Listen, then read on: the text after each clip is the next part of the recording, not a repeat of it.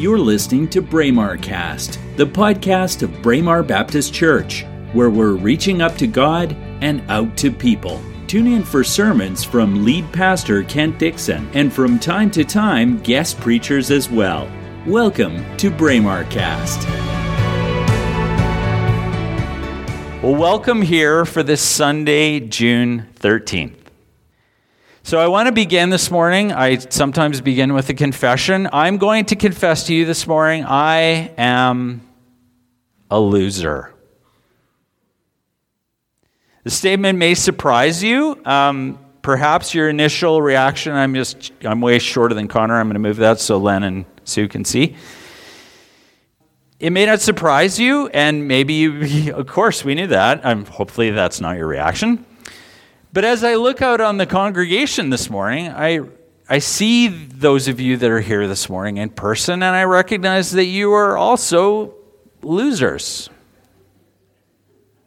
And now, before you get offended, please, before you get offended, let me clarify the statement, all right? What do I mean when I say we're all losers? Well, what I mean is that we've all lost something, right? We've experienced loss in our lives. I'd venture to say that we've all lost things, right? We've lost our keys or our phones, our wallets, our purses. I don't personally carry a purse, but that could be a thing. Or at times during the pandemic, I think we've all begun to start to lose our marbles, right? Do you have a hole in your marble bag? Sometimes I do. And maybe you've been in an unfamiliar neighborhood trying to find an address and you've gotten lost. Or maybe you've been in a new city or a new town and you found yourself geographically challenged. I married someone who's geographically challenged. And maybe you've been hiking and missed the sign for a trail. That's happened to me. Have you missed your turnoff on the Henday and had to completely reorganize your plans? Are you expecting an exit and it's not there. I'm sure that sense of worry, that sense of anxiety, or possibly even panic is familiar to us. When we've lost something or lost ourselves, I have this ring that I wear, and I have this really weird attachment to it. It's not like it was a special gift, but it's meaningful to me. And so if I put it somewhere and forget where I put it, I start to panic. And I don't know why. It's replaceable. It's not, but it's, do you see that human nature thing coming? It's familiar to us, that sense of losing something. Even the figures of speech that we use have this concept ingrained in them, many of them. We say things like, in a conversation, maybe you've said this yourself, uh, you've totally lost me, right? We say that we've lost track of time. Oh, I lost track of time. I've got to go. We have trouble getting an idea across clearly to someone in some way, and we say that the meaning, what we were trying to get across, was somehow lost in translation, right?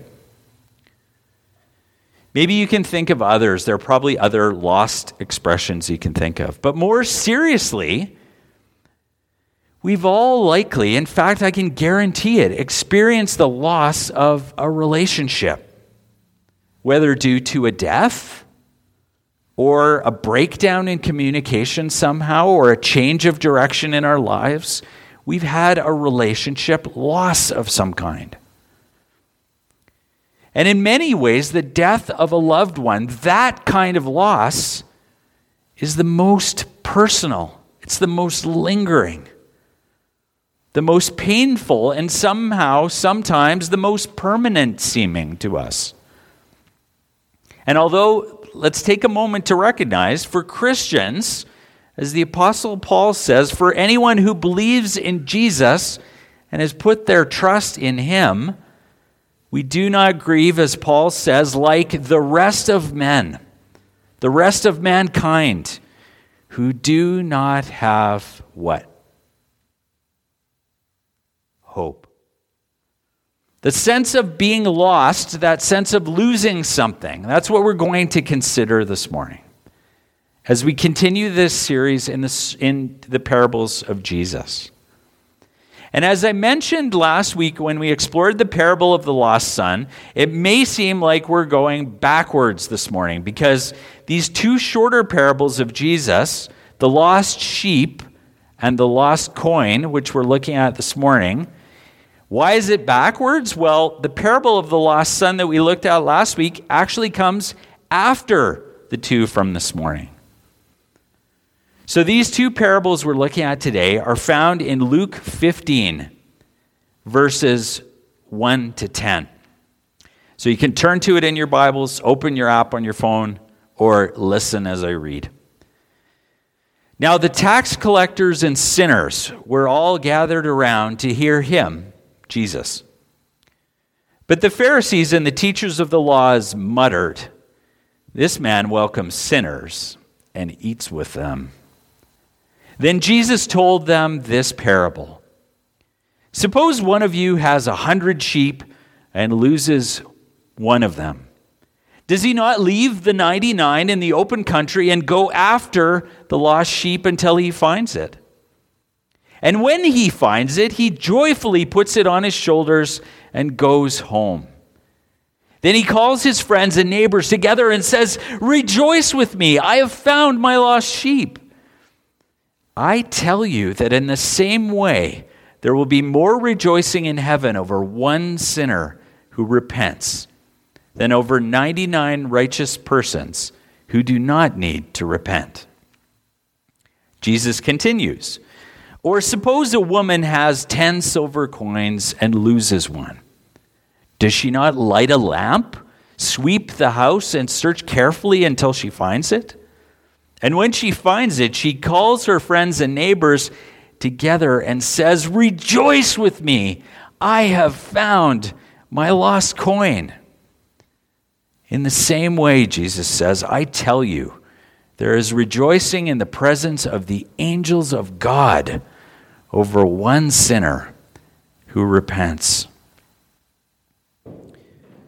I had one of my young adult friends ask me about the formal response that you can sometimes encounter when someone reads Scripture. She was seeking to understand it. What is this interaction that happens? And it turns out that other people in our young adults group were, cons- were, were wondering as well. So if you come from a more liturgical church kind of format, Anglican, Catholic, Lutheran, so on, after reading scripture, you may have heard someone read, read and close the reading with the words, the word of the Lord.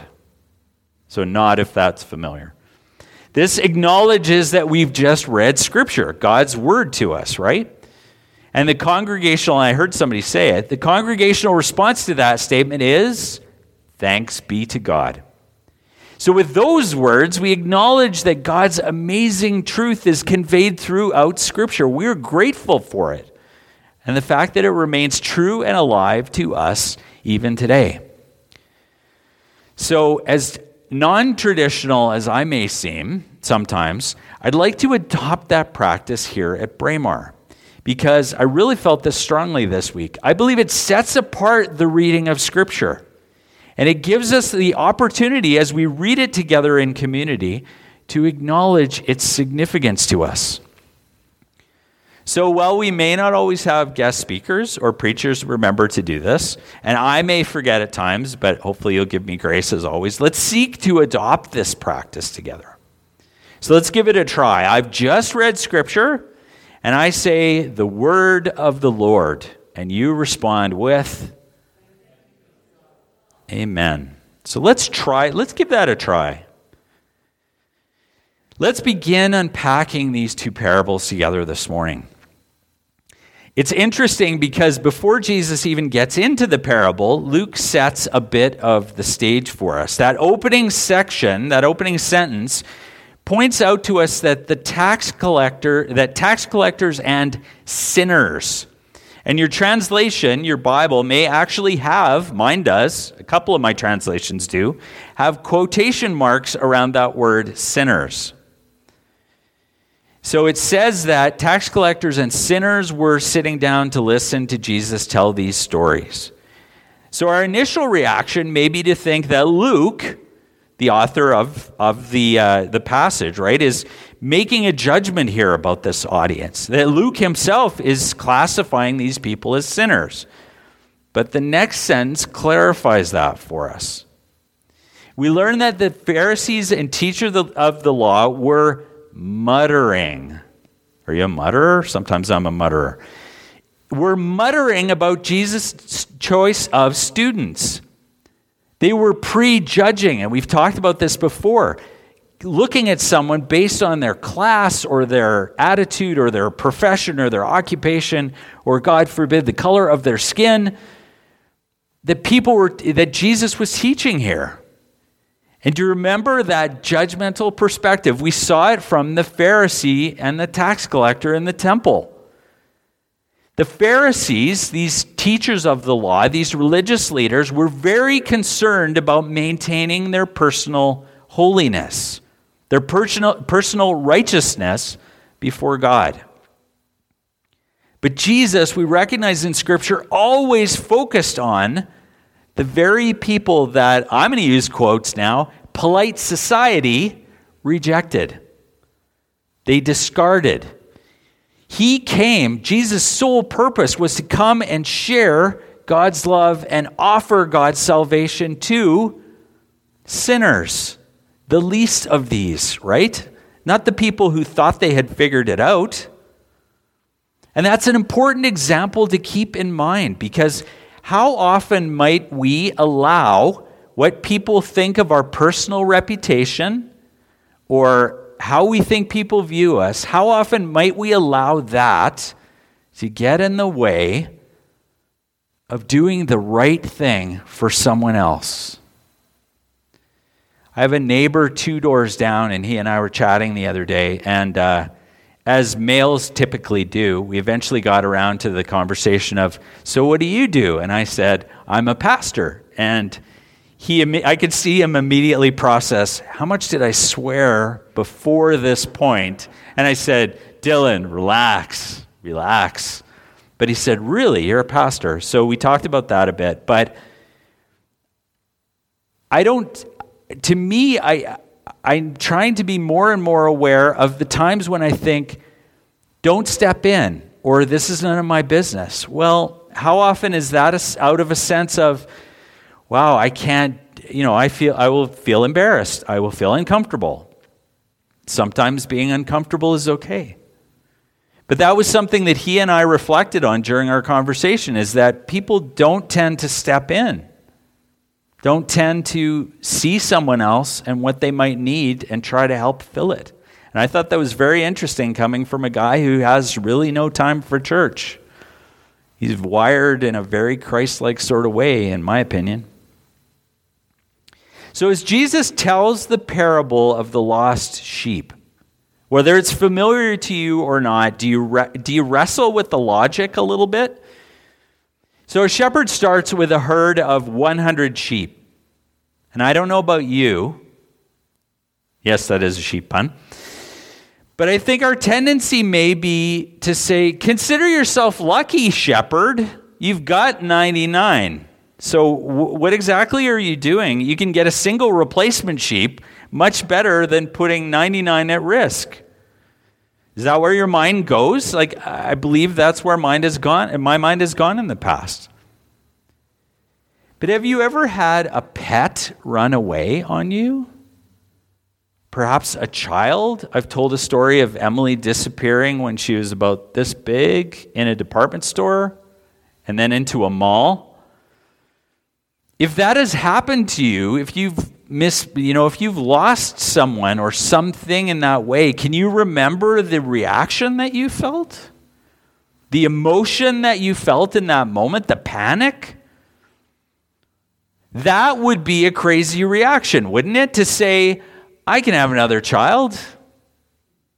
I'll just get another dog. No, that seems insane, doesn't it? We have an emotional connection. But do we see that as being somewhat an, an, an inappropriate or odd reaction? I hope so. Not the reaction to be connected to the loved one or the pet or whatever, but the thought of you know, our, our immediate logic of, well, you have 99, count yourself lucky. It doesn't make sense when you think about a connection to someone or something. But the reaction of the shepherd is familiar here too, as well, isn't it? It's almost exactly the same as the reaction of the father when the prodigal son returns home. There's a restoration here, there's a reconnection a celebration over relationship. But again, Jesus always helps helpfully grounds this story for us in the truth of salvation. He says in verse 7, I tell you that in the same way there will be more rejoicing in heaven over one sinner who repents than over 99 righteous persons who do not need to repent. Have you felt like a lost sheep in your life sometimes? Have you wandered away from the flock? Perhaps you've followed another voice instead of your shepherd? The message here is not that God cares more about people who haven't come to faith than the rest of us. It's not trying to convey the message of, you're already taken care of, he's not going to worry about you. That's not it at all. This message is about deep love, and it's about patience, and it's about value. That one sheep, that poor little sheep, probably didn't even perceive itself to be lost, to be in need of being found. But that sheep has a home and it belongs in, it was made for community. Does that sound familiar at all? I believe it's most often just when we think we've figured things out for ourselves, when we've become comfortable in wandering away, that we usually find ourselves to be the most lost. And it's our good shepherd who looks for us, who calls to us, who wants to lead us back home. In these days of debit cards and tapping to pay, of e transfers and Bitcoin, virtual currency, it may be challenging for us to relate to Jesus' parable of the woman and her lost coin. But the message here we recognize is very similar. Jesus is actually reinforcing here. Again, it would be, I think, so easy for us to say, You've still got nine coins. That's not a small thing. Don't worry about it that much. Or for her to say, Well, at least I've got what I've got. But that is not the point. Jesus is driving home the passion of God's heart here his eternal patience, his eternal perseverance, his eternal love and grace for his children, for each of us. I love the contrast between these two parables that we've looked at because with them, and the parable of the lost son, which we looked at last week, there's such a neat contrast. And that's why I split them up. Lots of pastors will preach all three of those lost things in a bundle. I think it's too much, and I think there's two different perspectives there. We recognize that the son returned home himself, right? He sought to be reconciled to the Father whether he had a devious plan, we talked about that last week, or not. And the father celebrated his return. But in our stories this morning, in these two parables this morning, we've recognized that even when someone doesn't perceive a need to be found, doesn't perceive that they are lost at all, may not perceive God, a need for God's presence in their life, God still searches them out.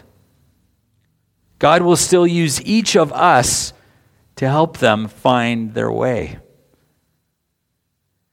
God's love is constant. I keep saying this this morning, but it's just such a powerful thing that I need to remind myself is of. God is patient. The covenants of the Old Testament, if that's not a patient God, here's what I'm going to do. My people, come back to me. Connection made, restoration made. Wander away. My people, here's what I'm going to do for you. Here's my covenant to you. Come home. Wander away. It is human nature. We are wanderers. But God is patient. God is ready to welcome us and receive us at any time. He will always search for us. He will always give us opportunities to respond. Always, He will do that. But He will not force us to come. Can you recognize that? God is always there God will always wait for you, but He will not make you come.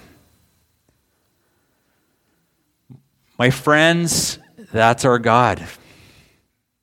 That's His nature. That's His amazing grace.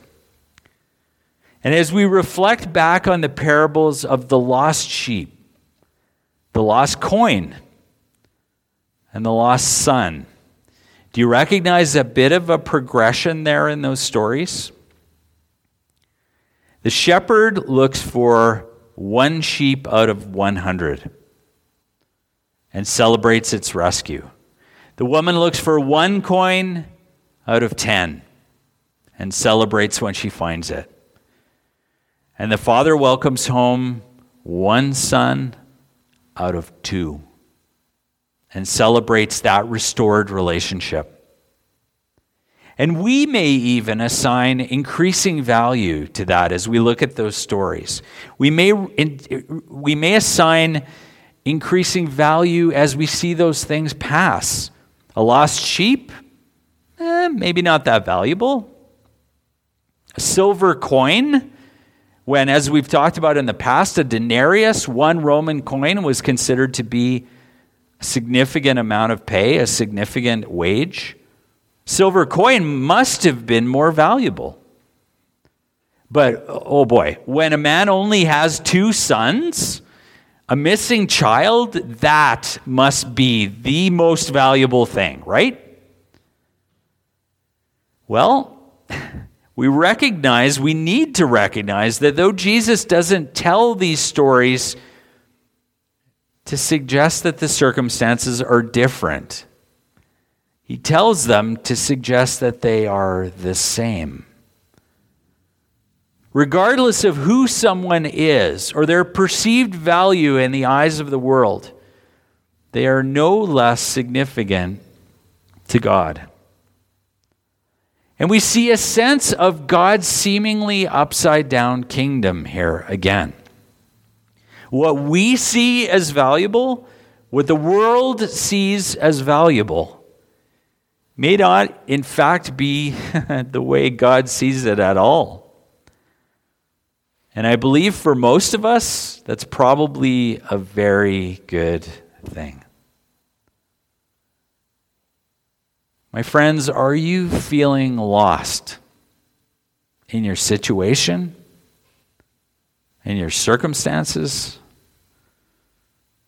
Are you feeling as though you're unimportant?